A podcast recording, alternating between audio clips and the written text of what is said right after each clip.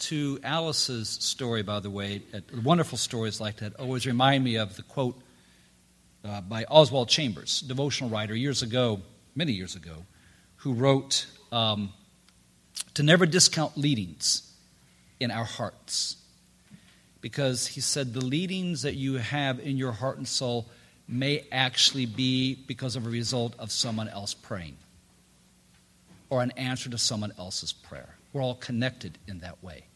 And we don't know why, but we feel a leading, we feel a concern, we feel a nudge, a hunch, and we want to move in that direction. So don't ever discount that, Oswald Chambers would say. Well, it's good to be back with you this morning. I left over a week ago, excuse me, to be this devotional speaker uh, at Western Yearly Meeting.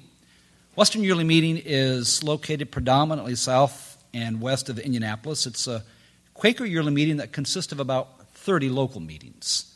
Um, had the privilege of speaking Thursday through Sunday morning on the theme of, quote, so that faith, truth, and love may flourish. And after we uh, were there, after I was there, then we went to spend the week with Linda's parents and my parents.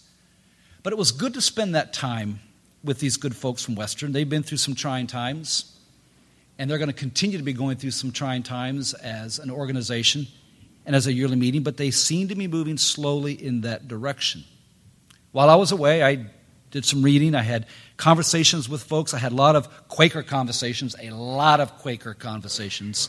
When Quakers get together, they like to know about other Quakers. They like to know about you. And, and of course, my parents have been Quakers all their lives, so I kept um, hearing you're, Scott, you're, you're Bill Wagner and Joyce Wagner's son, aren't you? And how are Bill and Joyce Wagner? So it was just like a big family reunion. And I kept up with some of the needs and concerns here at Deep River. And every now and then, I leaned into the conversations that were going on nationally and tried to keep track of what was going on. And I came away from all of that with one deep impression and one deep leading, and that is this our world and our communities and our lives are in deep and desperate need of shalom. Now, I know that's not a word we use too much, but I will come back to that. But our lives and our communities and our world are in desperate need of shalom. In fact, I want to say it is the ultimate cry and longing of our human condition. Now, this is a word used extensively in the scriptures, and it's used about 539 times. And no, I didn't go through and count each one. It's what the internet is for, all right? But it's used mostly in the context of peace and wholeness, or to make things right, or to restore the world, or to be restored back to the way God originally intended it to be. It is this perfection of God's creation, this well being, this abundance. As one writer puts it, it, it, in its basic sense, it is harmony between God and his people, God and his creation, and people and creation. Shalom is the way things are supposed to be. And again, we may not use that word much. One of the words that I use kind of as a synonym for it is this word flourishing. If shalom reigns and if, if it is how God intended things to be, then there is flourishing of people's lives, there is flourishing of communities, there is flourishing in our world. And maybe that's the word I'm looking for. Maybe one thing I, I recognized as I moved in and around people was maybe less a feeling of flourishing and more this feeling of languishing people just languishing in their spirit, people languishing about life, people languishing about their congregations and maybe even their yearly meetings. And for some, it's good reason. I talked to one pastor, faithful guy, um, in this church outside of Indianapolis, Indiana, down to four people. And now, what do we do? And he says to me, he says, I feel like a hospice chaplain more than anything else right now. Just trying to figure out how to give this meeting a good death. And so there is a sense of languishing, and, and I wanted to listen and, and take it in, um, but I got to tell you, after four days, I was tired. I was exhausted. I see it in this human condition, the condition of the world in the last couple of weeks. Conversations with folks who have regrets about the past or seeking to move forward. They need to receive forgiveness and forgive themselves, but it's hard. In conversations with folks who are involved in tough conversations about denominations and yearly meeting struggles and the talk of separations and divisions, conversation with folks who, out of their own brokenness, they struggle with their relationships and how their own brokenness affects their relationships. I see it in persons struggle with grief and depression, anxiety, or this deep sense of shame and guilt, this inability to see their deep value and worth in the eyes of God. And I've, I've heard it like so many of you probably have in the conversations and debates that seem to be prevalent now, and the kind of conversations and debates that often turn into finger pointing and blaming and labeling and turning away from one another. And yes, I went there. But it seems pervasive almost toxic. And we languish under that. So, our world and our communities, our lives are in this deep and desperate need of shalom, of wholeness and peace, and this deep restoring of our condition back to what God originally intended.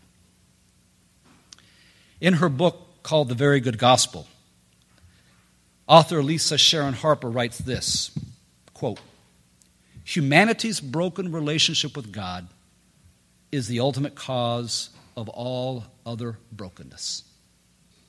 Humanity's broken relationship with God is the ultimate cause of all other brokenness. And so before I begin to look at others and say, yeah, I can see that, they're broken, one of the things I have to come to terms with, first of all, is I can tell you who is as broken, and they're standing right in front of you. I am a broken person and I am in process and I am in recovery, but we're all broken. We're all in that place of being restored and being renewed and being made whole again. And it is a journey and it is a process and it is God's intent. And that's what salvation is all about bringing us and healing us and bringing us back to that place of wholeness. But every now and then, our brokenness sneaks in and affects who we are and how we are in life. I have at home, and I had Linda bring it for me this wonderful ceramic, I'm going to be very careful with it, this wonderful varies, and I'm sorry if you can't see it from the back, ceramic plate that says Shalom. And I, I, treasure and value this because I got this in Israel when I was there about four or five years ago uh, from an Armenian Christian in the old city of Jerusalem. Had a little store on the corner, and this was the only thing I could afford. he had a little store on the corner, and he made pottery. And so I bought this, and I have a couple other items at home. One of the items that I have, though, is a little chalice, kind of a little mini chalice, a little mini cup, and it's broken. I don't know how it broke, but it is broken, and uh, I couldn't find it last night, and I discovered I had put it in a drawer there in my study at home. And so it was a wonderful metaphor for me to realize that, well, that's exactly what we do. Often we hide our brokenness, we keep it hidden from others and even from ourselves. But the problem is that even when we hide it, it still affects who we are. It still affects, affects how we act and how we respond. Richard Rohr, um, a writer, a Jesuit priest, puts it this way Whole people, W H O L P, whole people see and they create wholeness wherever they go. Split people see and create splits in everything and everybody. Or I'll paraphrase it. Whole people see, excuse me, whole people see and create wholeness and harmony wherever they go. Broken people see and create brokenness in everything and everybody. Now, I may not do it intentionally. I probably don't. And sometimes I probably do. But in, one, in many ways, my brokenness does sneak out and it leaks out, and it reminds me that I need to be in that place of being made whole, being restored. I need that shalom just as much as the rest of the world does. I go back to Lisa, uh, Lisa Sharon Harper.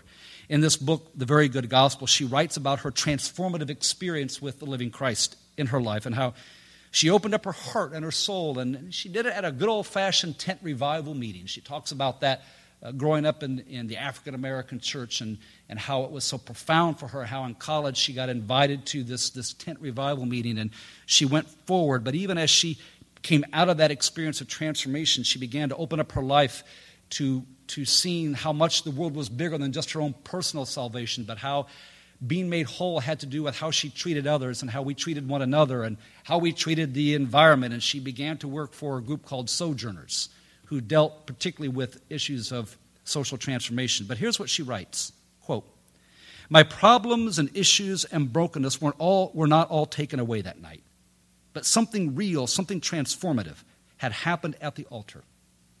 I entered back into relationship with God through the person of Jesus. And then she adds, God had given me light, healing, and redemption. The healing has come in God's way, in God's time, and 32 years later, I am still waiting on God for some of the most stubborn brokenness in my life and soul to be healed. And I know that feeling. Some of us do as well. But meanwhile, I partner with God to bring healing to some of the most broken corners of our society and world. So, what's the beginning point in this? I think the beginning point is to be mindful and aware of how our own brokenness is either sabotaging our own life or our relationships and our response to life, our unhealed shame, how it leaves us constantly seeking validation and approval outside ourselves. Sometimes it may even drive us to live self destructively and to numb our pain. Our internal divisions can lead us to being divisive in life. So rather than practicing empathy and collaboration and understanding, life becomes this ongoing competition where we try to win every argument and bully others with our opinion. And I know that feeling as well. I've been on the bullying, trying to win every argument end. And rather than living our lives that are integrated and whole, we sometimes lead disintegrated lives that they feel like they're spinning out of control with no organizing center, no sense of purpose, no deeper meaning to all that we do.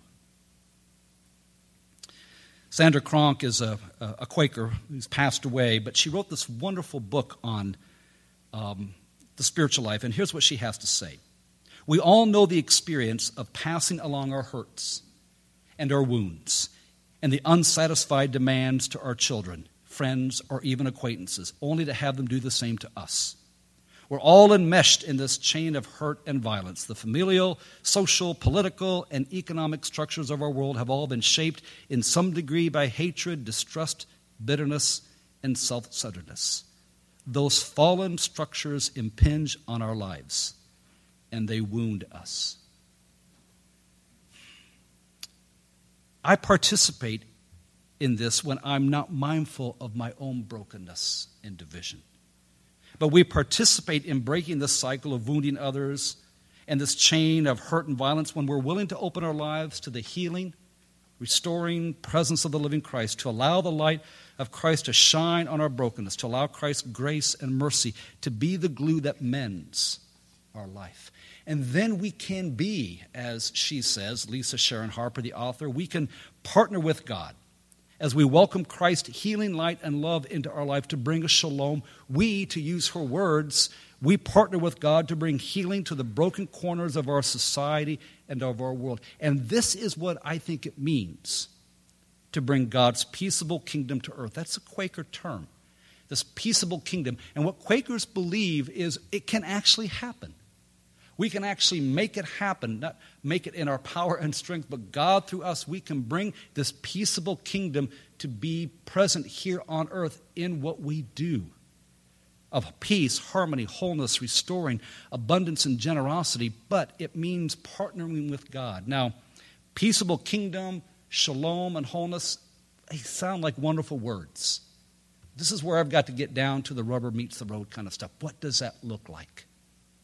What does it look like for you and I? Well, it may mean doing what we can to help make things right in our world, in our neighborhoods. To practice righteousness is to make things right. So maybe it means making things right wherever we can, making things right in a relationship, making things right with people that we are at odds with, making things right where there maybe has been some division. It means loving our neighbor, or as one writer put it, the call to love our neighbor is a call for us to get involved and work with Jesus to create a just world. I'll never forget after one Sunday, and I'm looking at Glenn, I spouted that words, we are to love our neighbor. And then after meeting for worship, Glenn asked me or called me, So who is my neighbor? And my first response was, Don't complicate this and ask me questions. But the best answer I could come up with, and I don't know if it's the best answer, but it's the one I had in the moment. I thought about Dr. Swenson, a writer years ago who talked about the ministry of Jesus, and he used to say, Ministry for Jesus is whoever happened to be in front of him at that moment. So I paraphrase that, and my answer to Glenn then, and it is now, your neighbor is whoever happens to be in front of you at that moment. That's your neighbor. Could be your literal neighbor, but it's whoever is right in front of you in that very moment. And I'm invited to love my neighbor. It means doing what we can and what we need in order to help our community and neighborhood flourish. It means being active in our community to enrich it. Enrich it. Last week, and I hesitate to say this because I don't say it to pat myself on the back, but I say it just to share my experience. Last week, I was just so overwhelmed with this need to say, to, to, to do something for the common good, and to speak to Alan's, Alice's point about God's leading. As I was going through my Facebook feed and trying to find anything that related to the common good, up popped this ad. And it was an ad, or not an ad, but it was an invitation from Reading Connections in Guilford County that says, Do you like to read? Do you want to help others to read? Well, then come get trained and be a tutor for helping others to read. And I thought, well, this seems interesting. I like to read. I think it would be good to help others read. And by the way, helping people read is one of the few, first huge steps to helping them succeed in life. If they can't read, they can hardly succeed. I thought, I can do my part to help create some common ground and common good and flourishing. So I checked into it, and probably the next couple weeks, I'm going to go for about six hours of training during the week in August to become a reading tutor. Now, you want to join me? That's fine. But my point is, that's where God called me. Where's God calling you? To just create some good right where you are. Instead of diagnosing the problem, is being part of the solution in bringing some wholeness and shalom to our world. I thought about the people that I spent time with, Dale and Sylvia Graves. Dale using his gifts and talents to help communities heal, to help them, to help them become whole, to help them flourish. Dale is a retired teacher, Quaker at West Newton Friends in Western Yearly Meeting. He could probably spend the rest of his retirement, him and Sylvia, just enjoying it in, in traveling and doing this and doing that, whatever uh, they would want to do because they have the means. But the last two years, Dale has spent in Belize City, helping bring back to a place of wholeness the Belize Friends School. And for a while it languished. But right now it is in a place where they're actually looking for new property, for a place where they're looking for a new building, the attendance is the highest it's ever been. He's done his two year interim, and he even says, I'm going to make sure I go back two or three times next year. My, my, my term is over, but I'm going to go back two or three times next year just to make sure we keep the momentum going. And this is a place, and the reason they have this Friends school in Belize City is in their public system, if you can't make it past a certain level in terms of education, you don't move on to high school. Plain and simple. This is what's called a continuation school. It's that gap school between what they did in the elementary years, helping them prepare themselves so they can get to high school, so they can have an education, so they don't end up in the gangs in Belize City, in which it is a perennial and prevalent problem. This is Dale Graves offering his gifts and his talents. Now, that may not be your thing. Again, just an example. But where can your gifts and talents and abilities contribute so we bring shalom to bear upon this world, and we bring life and wholeness, and we help it flourish. One of the best sermon titles I ever heard. I wish I had made it up, but I didn't, so I'm not going to take credit for it. But one of the best sermon titles I ever heard has God Has Left the Building. God, you know, we hear Elvis has left the building. God has left the building. In other words, that's what happens when we partner with God. We bring healing and shalom to a broken and sometimes exhausted society. And after last week, I am more convinced than ever before that Quakers have something this world needs the peaceable kingdom, a vision for peace, a vision for shalom, a vision for wholeness that first resides in us and then flows out of us into everything around us to heal whatever divisions and wounds there may be. I want to close with this one quote, and then we'll take a few more moments. It's by a pastor named Rick McKinley. Here's what he has to say The dream of the neighborhood is dependent upon courageous neighbors who will restructure their life, reorganize their priorities, and realign their life to bring about the possibility of shalom, the harmony between us and God, us and creation, us and our neighbor. We need to move past fear, and we need to take a look at our lives and not just be content that we wrote a check. How is God calling you? How's God calling me, calling us to be shalom bringers to a world that I think really desperately needs it? One more thought. My nine hour drive is catching up with me, so I actually forgot something here. But I share it only again to say, as I kept thinking about this, Spirit wouldn't let me off the hook. I wanted to make it philosophical. Jesus wanted to make it right where I live. And the verse that kept coming to me, and I have it written down right here, was James 1:19. And I shared this in our earlier uh, silent uh, worship. But James 1:19 says, "Everyone should be quick to listen, slow to speak, and slow to grow angry." And I thought if there's any way that I could help bring shalom and wholeness and the peaceful kingdom to this life and my world, it's how can I be quick to listen and slow to speak and slow to get angry. I need to be a quick listener and a slow speaker and try to let my ears be more present than my tongue. That's where my growing edge is. What's yours?